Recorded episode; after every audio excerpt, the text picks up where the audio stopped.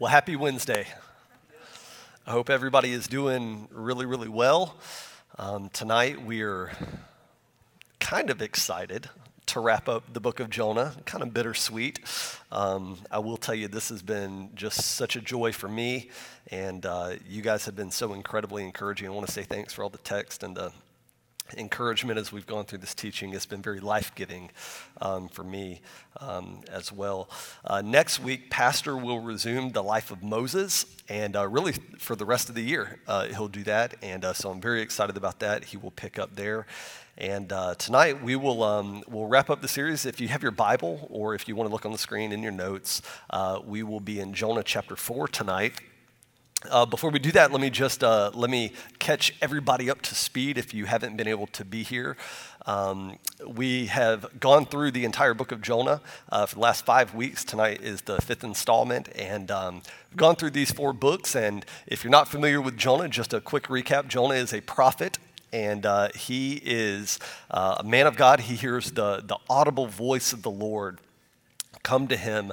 And the Lord speaks to him and he says, Jonah, I want you to go to that great city, Nineveh, and I want you to preach against its wickedness, and I want you to call them to repentance. And the Bible makes it clear that Jonah is not okay with that for reasons we talked about last week. Uh, there is a lot of bad blood between Jonah and the Ninevites. And so the Bible says that Jonah decides to flee or attempt to flee from the presence of the Lord. He goes down to the, to the harbor he gets on a ship and he goes in the equal opposite direction from where God has called him to go in Nineveh. He goes uh, to a place called Joppa and he tries to set out for Tarshish. Um, always enjoy saying that name, by the way. Um, he heads off for Tarshish, uh, which is in the complete opposite direction. And so the Lord, the Bible says, sends a storm onto the sea as he's on the ship. The ship begins to break apart and they realize that Jonah is the culprit. He is the reason that God has sent this storm on him. And so the sailors at a certain point end up throwing him overboard. Jonah is sinking to his death in the midst of the sea. And the Bible says that then the Lord appointed a sea creature to go and to consume Jonah's whole body. And the Bible says that Jonah was in the, in the belly of that creature for three days and three nights. And Jonah, at a certain point, he cries out to the Lord and he prays and asks the Lord to deliver him from this pit. And the Bible says that, uh, literally says that the sea creature vomited Jonah up onto the shore. And so Jonah headed off to fulfill his call to Nineveh. Last week, we talked about how Jonah, when he approached Nineveh, that he went through the city, the Bible says, and he proclaimed uh, that the judgment of God was coming to the people of Nineveh if they did not repent. The Bible says that from the least of them to the greatest of them, they repented, they turned to the Lord. And we pick up tonight in Jonah chapter 4. We are going to read the, the entirety of the chapter. But before we do that, um, there are, there are two times that Jonah prays throughout, throughout this whole uh, portion of Scripture. Most of it is just a narrative of what's going on, but twice he prays. The first time Jonah prays, he's in the belly of the great fish. And when Jonah begins to pray in the belly of the great fish, he is at a moment of, of brokenness right? His heart is just really contrite before the Lord. He begins to talk about how far he is from the Lord and he wants uh, to restore his vows to the Lord. He wants to give thanks to God and he will fulfill the call of God that's on his life. He really approaches the Lord with, with a contrite spirit, with a broken heart. Well, the second time that we see Jonah pray, we're about to read, we see Jonah with not a broken heart, but we see Jonah with an angry heart. And what is made very, very clear throughout the book of Jonah is that Jonah never really wanted the Ninevites to come to the saving knowledge of Yahweh. He never wanted that for them. The only reason that he set out to do what God had called him to do was to alleviate the death that was, that was coming upon him. And so he goes and he preaches this. And so when the people of Nineveh turn and they turn to Yahweh, the Bible says from least to the greatest, when they all turn and surrender their lives to the Lord, the Bible says that Jonah is furious over the great mercies of God. And so we, we pick up right here in chapter 4, and this is what the Bible says. It says, But their repentance, displeased Jonah exceedingly, and he was angry. And he prayed to the Lord and he said, O Lord, is not this what I said when I was yet in my country? That is why I made haste to flee to Tarshish, for I knew that you, are a gracious God and merciful, slow to anger, and abounding in steadfast love, and relenting from disaster. Therefore, now, O Lord, please take my life from me, for it is better for me to die than to live. And the Lord said to Jonah, Do you do well to be angry? And literally translated, what the Lord is saying, He's saying, Jonah, is it right for you to be angry for the reasons that you're angry right now? The Lord is speaking to Jonah. He's saying, Jonah, examine your words, examine your heart in this moment. But the Bible says Jonah doesn't even reply to the Lord. But Jonah went out of the city and he set to the east of the city and made a booth for himself there, kind of like a, a shelter for himself. And he sat under it in the shade till he should see what would become of the city of Nineveh. Now the Lord God appointed a plant and made it grow up over Jonah, that it might give him shade over his head to save him from his discomfort. So Jonah was exceedingly glad because of the plant. But when dawn came up the next day, God appointed a worm that attacked the plant so that it withered. It's almost as if the Lord is toying with Jonah in this moment. And when the, when the sun rose, God appointed a scorching east wind. And the sun beat down on the head of Jonah so that he was faint. And he asked that he might die. And he said, It is better for me to die than to live. In this moment, Jonah, everything is exaggerated, if you notice. Everything with Jonah, every, everything that doesn't go his way, the big thing that he didn't get to go his way, it has magnified all the small things that are not now going his way. And so every little thing that doesn't go his way, he says, Lord, just go ahead and kill me. Just, just take me out. Just do away with me. And so the Lord said to Jonah, Stop being a baby. Oh, no, that's mine. Uh, the Lord said to Jonah, Do you do well to be angry for the plant? Right? So at first, the Lord comes to Jonah and he says, Listen, is it right that you're angry that I, that I redeemed the Ninevites? And now he's saying, Jonah, is it right that you're so upset about the plant? And Jonah said to the Lord, Yes, I do well to be angry, angry enough to die. And the Lord said, You pitied the plant for which you did not labor, nor did you make it grow, which came into being in a night and it perished in a night.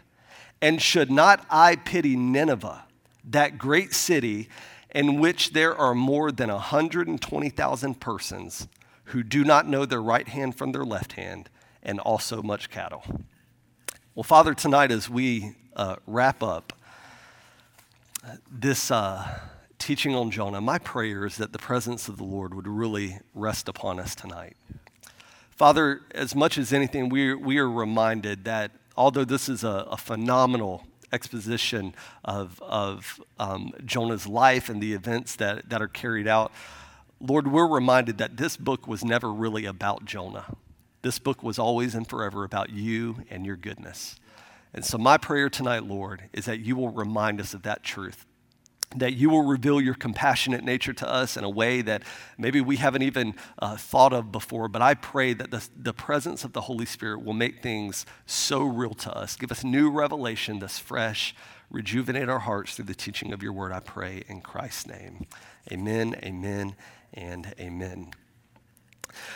A few years ago, my, um, my wife and I, we lived in Panama City, Florida, and we served as uh, youth pastors there for about nine years. And uh, it was an incredible church. We loved the people. We still love the people, um, but uh, we we literally left there to to come to Christian life um, because we love this people. But uh, one day when when I was at work after work, uh, we had a pastors and an elders meeting, like a board meeting, uh, a dinner, and and to follow with the meeting and everything. And so. Um, I remember on that particular afternoon, I was getting things ready. I was setting up the room and, and trying to help the senior pastor get everything squared away and everything. And I remember getting a, a call on my cell phone.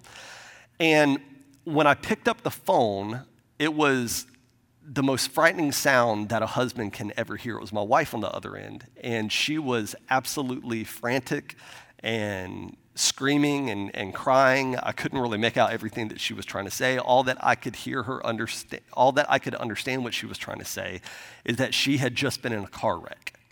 And so I was, I was trying to understand what was going on. I was panicked in the moment. And I just asked her, I said, I said, where are you at? Where are you at? And I was able to find out where she was. And it was only about five minutes away from the church, so I just kind of threw the phone down. I ran out. I didn't tell anybody where I was going. I just left. And um, I remember pulling up to, to uh, the scene of the accident, and there were already police officers there, and there was an ambulance there and everything. They were very quick to respond.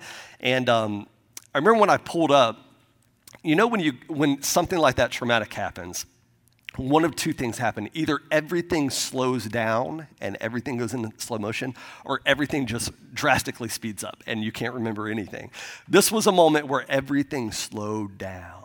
And I remember just pulling up, and it was like it, it was like my car could not get to the scene quick enough. I couldn't get to my wife soon enough, and uh, I remember finally getting there, and, and I remember looking at her car and, and what had happened. I knew exactly what had happened when I pulled up. She was on a, on a two lane highway, and she was going this direction. And there was a, a crossroad uh, that crossed the highway. And basically, she had been going this way, and a vehicle had run past the stop sign and, and T boned her. And it basically took her vehicle from the right lane across the left lane and over into the ditch on its side. And um, I remember the, the car was the, the first thing that I saw when I pulled up, and I just thought, I thought somebody's dead. You know, I just thought somebody is seriously injured. This is not okay. And so I jumped out of the vehicle and, and I ran over. And um, I'll, I'll say this it is, it is one thing when your wife gets into a car accident, right? It's another thing when your wife and your six year old daughter get into a car accident. It is an otherworldly thing when your six year old daughter and your wife, who is seven months pregnant, get into a car accident and you show up on the scene. And so um, I get out and I immediately rush over to Joy, and she is, you know, she's big pregnant, and um, if, if she can be big, but, you know, with Joy, she's so, it's just belly, you know, and so.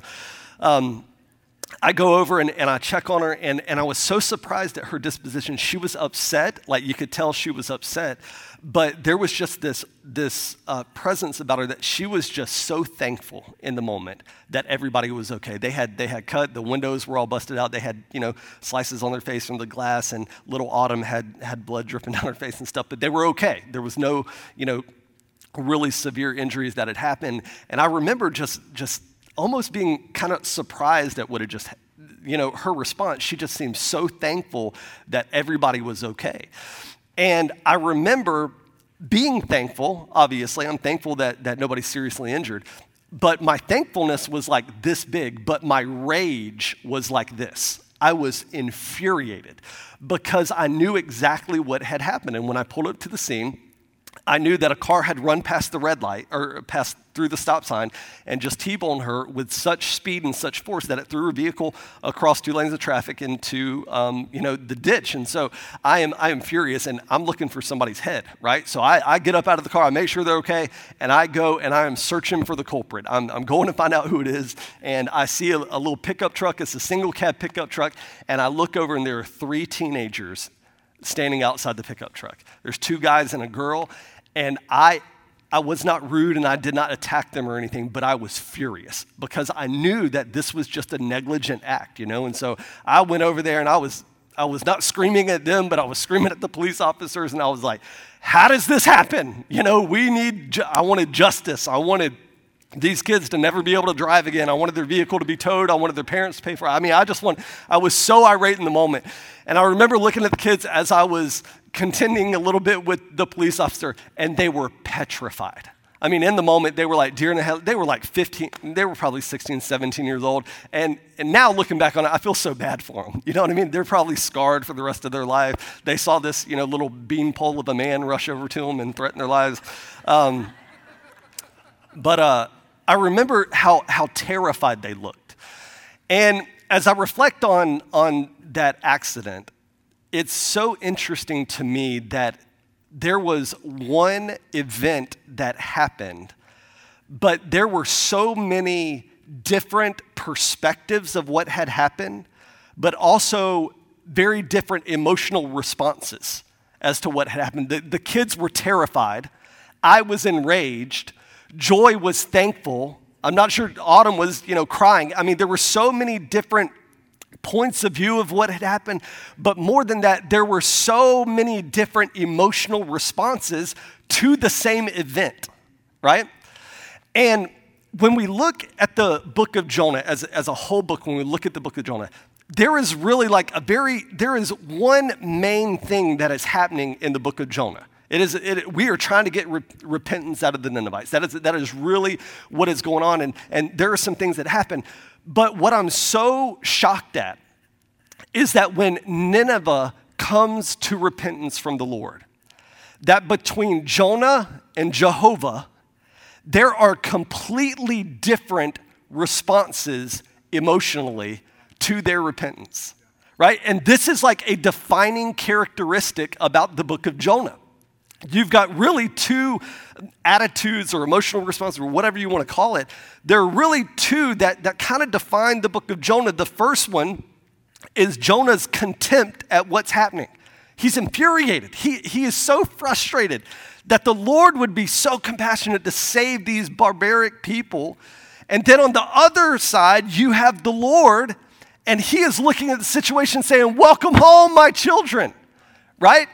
And so you have this, this, um, this dilemma between views and all that's going on, the perspective between the same event really defines this fourth chapter. So, tonight, what I want to do is I just want to really focus on those two areas. I want to talk about Jonah's contempt with what's going on, and I want to talk about Jehovah God. I want to talk about his compassion about the situation that's going on. Now, now, let me say this. When we look at the book of Jonah and we talk about Jonah's contempt, um, you know, the, the truth is, is that in, in many places, um, the book of Jonah has almost been sanitized to a degree right? It's almost been relegated to like children's church and you know it's almost viewed as like a mythological parable that you know well the kids will learn so much from this neat little story about a fish that swallows a man you know and um, it's almost been shoved to the side. I mean i know that there are books and commentaries and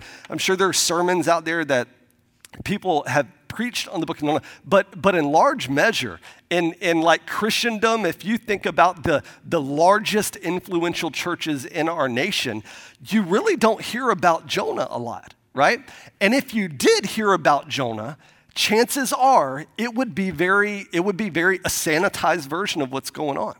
And so tonight, what I want to do, I, I want to make sure that we under that, that we take the, the sanitizer out of it, right? I want to make sure that we clearly and emphatically understand that Jonah desperately and deeply hated these people. It wasn't, there is a difference between disliking someone and hating a person right? A, a, vast difference, right? I may not like, you know, the kids that we got in the car accident with. I may not like them. I don't hate them, you know, but I just, I don't want to be around you ever again. You know what I'm saying? Stay away from my family. But I don't hate them. And there are other situations where a person may hate another person, and that's a different thing. But in Jonah's situation, it wasn't just that he had a disdain for the Ninevites, it wasn't that he just hated the Ninevites. He hated the Ninevites so much that not only did he want them to be destroyed, but he wanted them to be destroyed without salvation. That is a whole different level when you're talking about, I don't want somebody to be a part of my life and I want someone to burn in hell for all of eternity. And so it's important that we understand the gravity of what's going on in Jonah. It's, it's relegated to kids a lot, but, but honestly, it's, it's a very adult book. And frankly, we should, we should be a little you know, nervous about reading something like this to our kids without fully explaining what's going on so that they understand it. But the man hated the Ninevites, right? And it wasn't just, just the Ninevites. There, there are some scholars that believe right there at the end, the, the Bible says, you know, um, uh, there were 120 people in Nineveh that didn't know their left hand from the right. And, and there are a lot of people that believe that what the Lord was addressing right there was children right? Because at different times in Scripture, children are identified in that way. And it, it, it's almost as if the Lord is calling attention to Jonah and saying, Jonah, it's not just the adults that we're bringing into the kingdom. You're, you're talking about this about the babies, right? And so there is like this vile hatred inside of the man of God. He could have gone and celebrated with these people, right? He could have gone, listen, the prophet of God, the successful, the anointing just oozes off of this man. He could have taught them about the, the word of Yahweh, the ways of Yahweh. He could have helped disciple them and to, to really raise them up and mature them. But what does jo- Jonah do? He doesn't do any of that. As soon as he preaches his message, he dips right out of the city. The Bible says that he, he goes to the east of the city, he finds a hill, he climbs up on the hill, he makes himself a recliner, and he gets some popcorn and he sits there to watch the show, right? Because at this moment, Jonah doesn't even know that, that the people have, have fully repented yet, right? He's there to see what's gonna happen. We're, we're, we're still gonna find out if, if God is gonna rain down judgment or if the people are, are going to be saved. And the Bible says that Jonah goes up on the hill. And it's as he is anticipating their utter and complete destruction, right? I mean, I mean, get this emotion in the moment. In contrast, you got Jeremiah, you got Jesus, who they go to their perspective cities.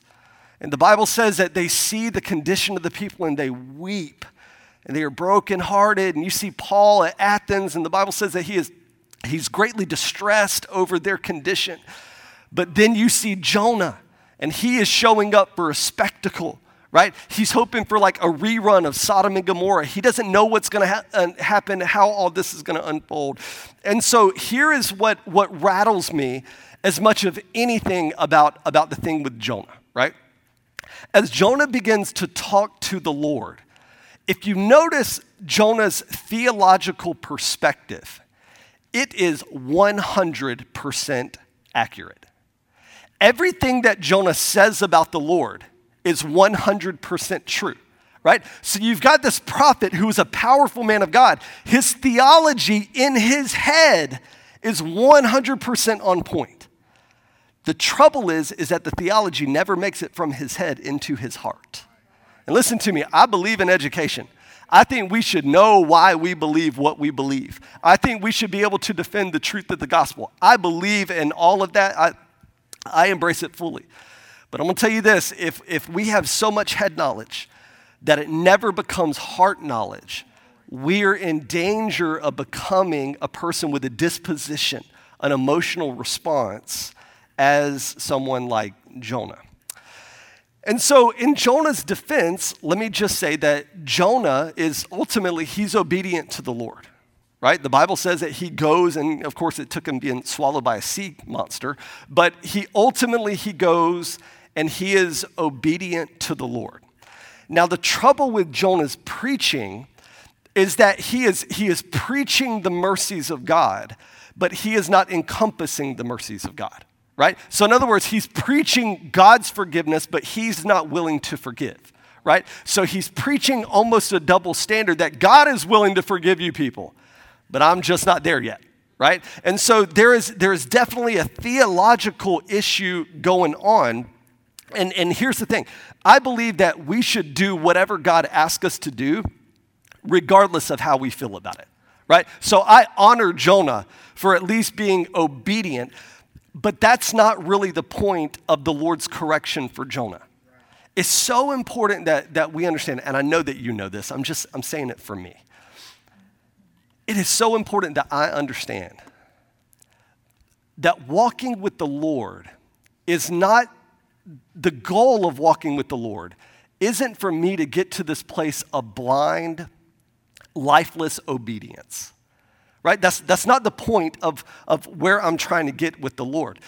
The point of me walking with the Lord and the Lord asking me to do certain things that may rub me the wrong way is not so that I will just do what I'm told, do what I'm told, do what I'm told.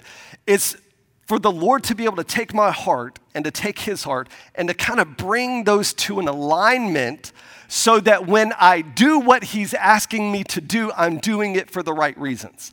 I'm, I'm, I'm doing what he wants because he wants it and ultimately because I want it. And so, what we find in Jonah, right, what we find all throughout Scripture really, is that the Lord is not just concerned with our obedience, He is definitely concerned with that. But as much as He is concerned with our obedience, He's concerned about the condition of our heart and the motives of our heart. Jonah, is it right for you to be upset about this? Are you, does it do you well to be mad that I just saved hundreds of thousands of people aren't going to be destroyed? And you're mad about this? Is that okay, Jonah? Examine your heart. Jonah, you're angry about a plant that died, but you're, you wouldn't have been angry if I would have taken out these hundreds of thousands of people. And so the Lord calls out, Jonah, examine your anger. Jonah, examine your heart. Jonah, why did you do the things that you just did? We, we see this all throughout Scripture. Uh, uh, Jesus' uh, half brother James. The Bible tells us that as he's writing to the New Testament church, he's talking about prayer and he's saying, listen, when you pray, some of you aren't receiving from the Lord. It's not because you're praying the wrong thing, it's because you're praying for the wrong reasons. James says, he says, listen, some of you aren't receiving from the Lord because you're praying with the wrong motives, right? Jesus, as he stands before the religious leaders, right? He says, Listen, fellas, you're saying all the right things, but your heart is far from the Lord. In, in Amos, one of the most sobering passages in, in all of Scripture, in Amos 5, the Lord comes down with fury and he is talking to all of Israel. And he's saying, Listen, I want you to stop your worship. Stop giving me your sacrifices. Stop with the tambourines. We should stop that today also. Stop with all the singing. Stop with everything that you're doing because you're doing all the right things, but your heart isn't pure. And I think for, for, for me today, it is so important that I get my hands around the idea that it's not just what I do that pleases the Lord, but it's the reasons that I do it that pleases the Lord. You can have two very different people doing the same activity. One pleases the Lord, and one definitely doesn't, right? So you have Jesus. The Bible says he's associated with Jonah. Jesus goes into the pit of the earth after the crucifixion. He then, after he goes into the pit, the Bible, and we don't have time to get into all this, but Jesus goes and basically preaches the gospel to those who have gone before him, right? So Jesus is preaching to what the Bible calls the enemies of God. Jesus goes and preaches the good news, and it pleases the Lord. Why? Because Jesus is preaching the good news out of a heart of love and compassion and concern. It's a very selfless moment where Jesus is saying, Listen, come home. Come home to the Father. Please come with me. I have made a way. Jonah, on the other hand, the Bible says when he comes out of the pit of the whale, that he also goes and he preaches to his enemies, but it displeases the Lord because Jonah does it with an attitude of dishonor, not an attitude that is pleasing to the Lord. So you can have two different people that are doing the same thing, but because their motives are off or their heart is wrong, one of them can be right and one of them can be displeasing to the Lord. And so you may say, uh, well, listen, at least Jonah obeyed the Lord. Amen. Praise God. I'm sure the Ninevites are thankful today, those who were in heaven, because Ju- uh, uh, Jonah preached the gospel. I'm, I'm sure that they are thankful for that. But just because something pragmatically works and there is fruit and there are results, it doesn't always mean that it was done in the right spirit or in the right way, right? I mean, I, there have been a thousand times where I've obeyed the Lord with the wrong heart, right? And I'm sure you have too from time to time. And that is the human condition. We are broken, we are separated from the Lord. And so, so until we go to the other side, we're always going to contend there but I just I need us to be careful and understand that that just because I'm obedient doesn't always mean that that it's okay that it's right. Okay, and so um, I would say to us that uh, when I do the the right thing with the with the wrong motive, it is it's kind of alike, but it's completely different right? I'm, I'm, doing what the Lord wants to do, but it's completely different from what He really wanted me to do, right? Um, I remember a few years ago, I was reading an article. Um, I think it was the National Geographic, and uh, it was talking about the similarities between the DNA of human beings and the DNA of chimpanzees. And the entire article is, is built on the science, I mean, they just, you know, they, they built their case for it. And then in, in the end, the culmination of the article basically said this it basically said that the difference DNA wise between a human being and a chimpanzee is only 1.23% difference. And so in the article, what they're saying is they're saying, look, this is evolution before our eyes. They're making a case that, man, this small percentage is, is incredible. We don't even need to pay attention to it. This gives credibility to everything that we've been saying. They are making a case for that. When I read the article, I'm saying that 1.23% is a pretty significant percent, right? Like it is the difference between me not playing with feces and throwing it, and it's the difference between me knowing how to type on a computer it's the difference between me understanding human relationships and interaction and understanding the gospel. It is, it, there's a big difference there. And so, my estimation is that that small difference makes all the difference, yeah. right, between humans and chimpanzees. And, and I will equate that to the same when it comes to motives and obedience. The small difference of motives is really all the difference when it comes to pleasing the heart of the Lord. And so um, it's important for us to understand that our right actions do not justify wrong motives, okay? Right actions cannot justify wrong motives, okay? So, for example, um, in my family, we are very um, touchy, tactile. We love and we cuddle and we, you know, there are times we, there are like seven or eight of, I can't even remember, I'll, I'll, lose count, but there are a lot of us and sometimes we'll all sleep in the same bed on the weekend or something like that. And so we're very close family and, and very affectionate. And um, a couple of weeks ago, um, one of my daughters, who will not be named, um, she, uh, she was laying on the couch and, and I was laying on the couch and I had my cell phone. Um, I wasn't on it, it was kind of on the couch next to me. And as she's laying on the couch, she kind of leans over and she puts her hand in my hand, right? And I'm like, this is, this is a precious moment, right? I'm, I'm eating this up and I'm like, I love you so much. And about four seconds later, her hand slips from my hand and it goes for my phone. and she takes my phone and slips out of my hand and she goes to do the thing. Now, here's the thing, right? Um, did her actions get her what she wanted? Yeah. Were her motives right in what she did? No! incredibly offensive, incredibly hurtful to her loving father, right?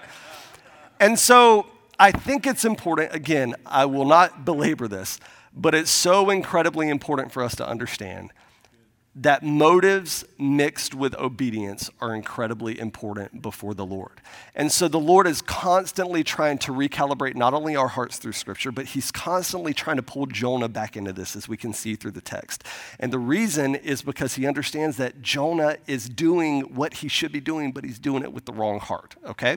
And so, in contrast to Jonah's vile hatred and his contempt with what the Lord wants to do, we see on the other side of this, we see uh, Jehovah God, we see His compassion Uh, Jonah even recalls Moses' experience with the Lord. I think Pastor may have mentioned this on, on Sunday, where the Bible says that the Lord passed before Moses and, and he describes himself to Moses, and this is what he says uh, The Lord passed before Moses and proclaimed, The Lord, the Lord, a God merciful and gracious, slow to anger, and abounding in steadfast uh, love and faithfulness, keeping steadfast love for thousands, forgiving iniquity and transgression and sin, but who will by no means clear the guilty.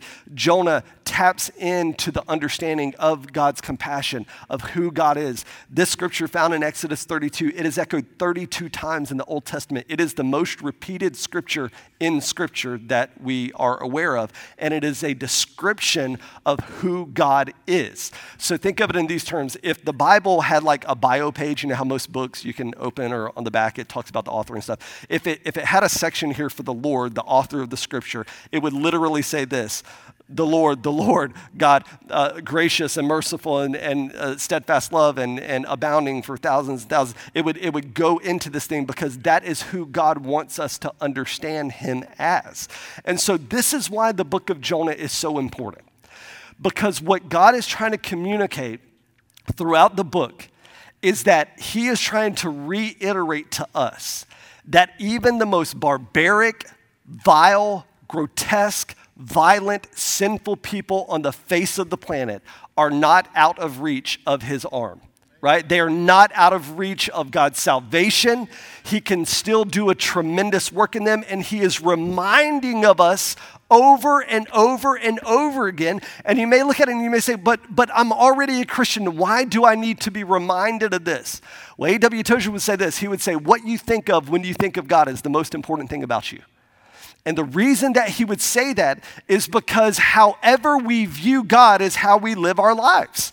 If you believe in God, if you don't believe in God, it doesn't, which God you believe in, it doesn't really matter. I mean, it does matter, but I'm saying in this context, it, it, it, it shapes the way that you live. And so, the Lord, what He's trying to do is He's trying to remind us I am God who is gracious and I am merciful and my love is steadfast and you can't break it even when you mess up really, really big right? So he's constantly drawing us back into the good news, drawing us back into the gospel. The gospel has got to be something that we don't just have the head knowledge and we understand the terminology and we kind of rationale and emotionally get it. It is a thing that we need to revisit again and again and again because it shapes the way that we live when we continue to revisit his goodness to us in our lives. And so I'll just say this real quickly, and I know we gotta we gotta go, but I'll say this real quickly that that there is there is currently um, a false teaching in probably the last 50, 60 years has really, really come to light, even in some Christian circles. Um, it was a really large teaching in the, in the early church. Um, but, but basically, it, it teaches that the God of the Old Testament and the God of the New Testament are different beings, or that the God of the Old Testament kind of like had like a meeting with the angels and he was like, we got to change this, right? The, the, the judgment and the wrath and all this stuff that's not working. We got to shift to be a God of care and compassion and love and all this kind of stuff. And there's like this teaching that basically says that the God of the Old Testament is, is just a God of wrath. And when Jesus came, that God then kind of shifted or he transformed, and now he's just a God of love. And I want to tell you listen, when Jonah is contending with the Lord, he's not saying, Lord, you're so mean. You're so spiteful and you're so judgmental. I'm sick of it.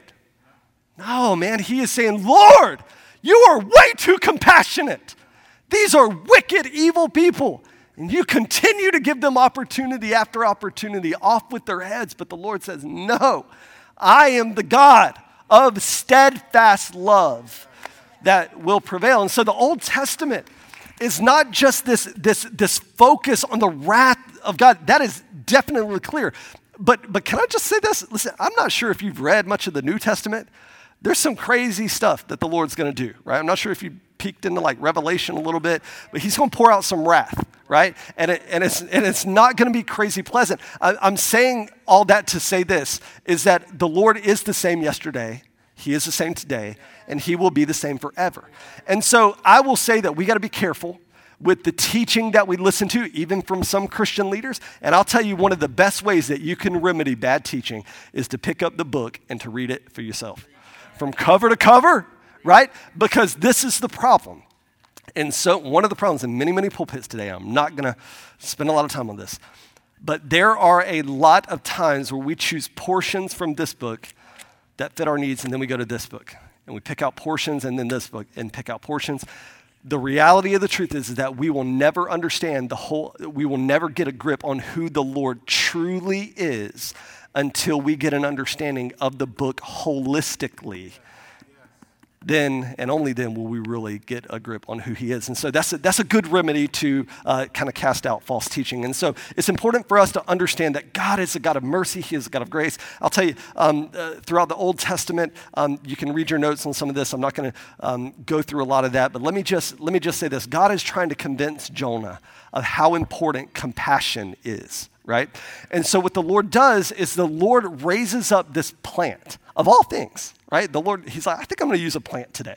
And the Bible literally, there, there are like seven times that the Bible, in, in just in the book of Jonah, where the Bible says the Lord appointed the fish, the Lord appointed the plant, the Lord appointed the worm, different things. The literal translation to that is the Lord anointed, right? So the Lord anointed these things for a very specific purpose that He fulfilled. And when the Lord raised up the plant, Jonah thought it was just for shade. But the Lord was trying to teach Jonah something about the compassionate nature of God. And so this is kind of the dialogue that goes on with Jonah and the Lord.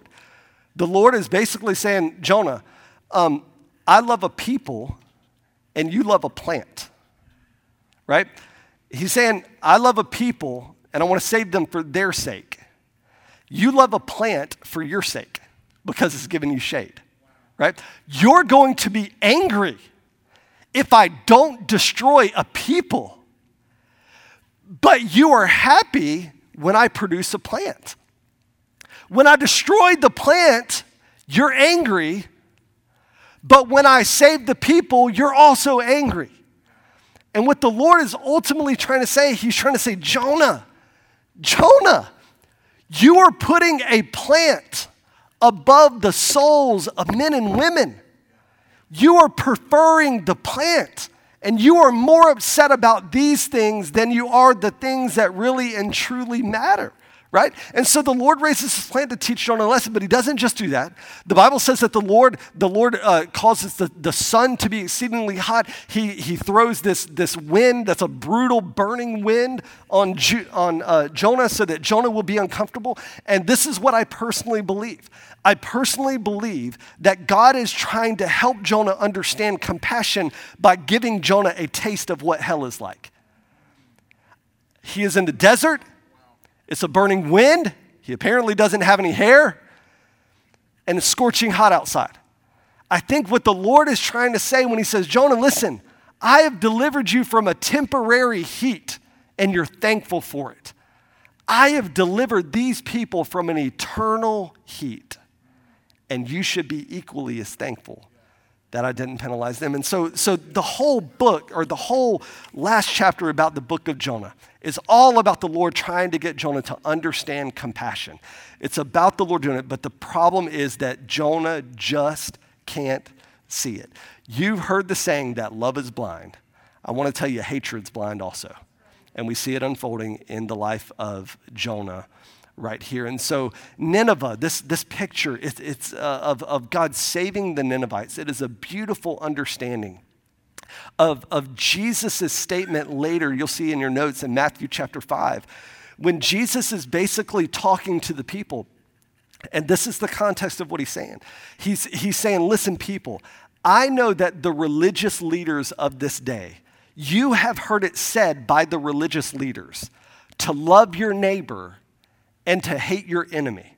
And Jesus said this, but I tell you to love your enemies and pray for those who persecute you. And listen, this is why he said it. You know the most fascinating? This is why he said. He said, Love your enemies and pray for those who persecute you. And this is what he said that you may be children of your Father in heaven. This is what Jesus is saying. He's saying, Listen, I want you to love those who hate you because when you do that, you are a reflection of the triune God the one and true God. You are a reflection, not when you attack those who hate you, not when you fold into their traps, but when you persistently, you intentionally pursue those who are your enemies and those who persecute you and those who hate you.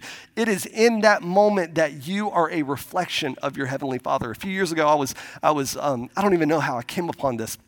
But there was a website, this was shortly after 9 11, it was probably 2005, 2006. And, and I remember I stumbled upon um, a website, and the website was basically called something like Pray for a Terrorist, right? And what it was when I investigated, it was, it was a guy who had been to war. He was an American soldier, and he had gone to war. He had seen his friends murdered or killed. He and his friends had likely killed um, those on the other side. And when he came back to the States, he had this testimony, and he said that the love of God, he was so grieved at everything he saw over there. And when he read this scripture from Matthew 5, it so gripped his heart. He said, I need to be super intentional about dealing with my enemies in the right way. And so he created this website that's, that's basically pray for a terrorist. And so what he did, he took like a hundred different terrorists and put their photos on the website, and people could basically go and click and, and pick a terrorist to pray for. It is the most literal interpretation of the scripture that I've ever seen in my life, right? I mean, it was like very intentional about what he was doing. And listen to me say this. I know that sounds a little bit extreme, but I want you to consider for a moment what God was asking Jonah to do. You're talking about a people who today would be considered modern day terrorists that had ravaged not just a nation, but had ravaged the nations. And they were encroaching upon Jonah's nation. And the Lord sends him with a message of hope to the very people that he hates. And part of the reason that he's doing that is to help Jonah understand what's going on. And so tonight, as we, as we close up, I'm going to just run through really quickly, kind of a, uh, to encapsulate a few questions uh, that I think it may be good for us to ask when we are alone. Um, a few questions as, as we wrap this up. Number one, as we examine the book of Jonah, do I find myself being like Jonah? who refuses to listen to God when he speaks. I want you to notice all throughout this book, the Lord speaks in like seven or eight different ways. Number one, the Lord speaks through nature. We see the Lord send a wind, He sends a worm, He sends the sun, He sends a plant, He sends a fish, He sends a storm. The Lord appointed these things to speak to Jonah circumstantially. Number two, we see God speak with His audible voice to Jonah. Number three, we see the Lord speak to Jonah through the Holy Spirit. The Bible says that when Jonah was on the ship, that they were trying to figure out who caused all this turmoil to come upon us. And the Bible says that the sailors decided to cast lots. And basically, what lots were, it was, it was a, you know, a cultural way, even, even in scripture, there, there are times when uh, the people of God, they would cast lots and they would trust the Lord to cause those lots to fall in the way that the Lord so determined so that they would know which way to go or which direction. We see this in the book of Acts when they are trying to find a replacement for Judah or, or for Judas. The Bible says that the disciples come together, they pray and they cast lots and the Spirit of God directs the lots to fall in that way. Now, let me just clarify this. We don't do that anymore because shortly after they cast lots and they choose Matthias to replace Judas, shortly after that, the Spirit of God comes. And then from there on out in the New Testament, we don't have people casting lots. We have people hearing from the Spirit of the Lord. It, it, it was good to us and to the Holy Spirit. So uh, we obviously don't do that anymore, but we see the Spirit of God speaking to Jonah um, through, through his Spirit. Number four, we see God speaking to Jonah through Scripture. As Jonah is in the belly of the fish, Jonah, he literally, there are 11 verses of Scripture, nine of them are Scripture from the Psalms. Uh, number five, we see that God speaks through his prophet Jonah to the Ninevites. Number six, we see where God speaks through his actions. And then, number seven, we see where God speaks through his inaction. As Jonah looks over the city, waiting for God to bring about judgment on the people of Nineveh, the silence of God speaks volumes. And Jonah knows exactly what that silence means. He knows that God has instilled his compassion and his reluctance to bring judgment on these people. But even in the face of all of this, Jonah still doesn't get it. Jonah's still frustrated. Jonah still doesn't understand. And so we got to ask ourselves Am I like Jonah in the sense that when the Lord speaks, am I willing to listen? Number two, am I like the storm, the fish, the plant, all of nature that are willing and ready to obey the Lord? Number three, am I like one of the soldiers who run to the Lord mainly in times of crisis alone? Number four, am I like the Ninevites who were quick to repent? Number five, am I like the Lord who is filled with deep and great compassion? So, as we finish, I know I'm out of time here. So, as we wrap up the book of Jonah, let me, let me just say a couple things real quick. Firstly, let me, let me just say, as harsh as I have been on Jonah, let's be careful that we not be too judgy with Jonah, myself included. A high calling is not an easy climb, and Jonah had an incredibly high calling on his life. The frustrating thing about the book of Jonah is not how it begins, not what goes on in it, but it's mainly how it ends. Basically, the Lord has the first word in the very beginning of the book, and the Lord has the last word at the end of the book, and then there's silence. The book just ends. And as a matter of fact, it doesn't just end with a period, it ends with a question mark. It ends with an unanswered question, and not just one un- unanswered question, but many, many unanswered questions. Like, did Jonah ever repent? Did Jonah ever realign and recalibrate his heart to fall in line with the Lord? And unfortunately, we just don't know. We do know that Jonah in Nineveh became a hero. The tomb of Jonah is in, or it was in the city of Nineveh. A few years ago, the, the forces of ISIS destroyed the tomb of Jonah. But we know that the tomb of Jonah was in Nineveh. And so we know that Jonah was heralded as, as, as a great prophet even in the people of Nineveh. We know that the Eastern churches today, they still commemorate the, with prayer and fasting the people of Nineveh who turned to the Lord. We know that on Yom Kippur, which just passed a couple of days ago, at the end of every Yom Kippur in traditional Jewish churches, the very last book that they read of the Old Testament is the book of Jonah because they want everyone under the sound of their voice to be reminded that God is the God of compassion, that God is the God of all people, not just their people. And as we finish out the book of Jonah, we realize that with great power. But we also understand, again, as I said, that the book of Jonah was never intended to be about Jonah.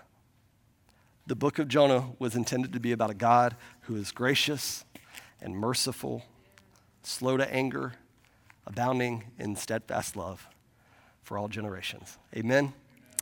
Thank you so much. Let's pray together. Father, we love you tonight. My prayer is for the saints tonight that we all will have a fresh encounter with the merciful nature of our good God. Lord, not only will we have an encounter with you in that sense, but we will be walking vessels of compassion to people, especially people who do not know you. So, my prayer tonight, Lord, will you anoint us in that way? In the same way that you anointed the plant and the worm and the fish and all of these things, will you anoint us to be used by your hand to bring about good in this earth? And I thank you for your goodness to us. We bless you. We thank you for Jesus all that he is to us and all that he has done for us. We love you in Jesus' name. Amen, amen, and amen. The Lord bless you so much. We love you. We will see you Sunday. Have a great rest of your week.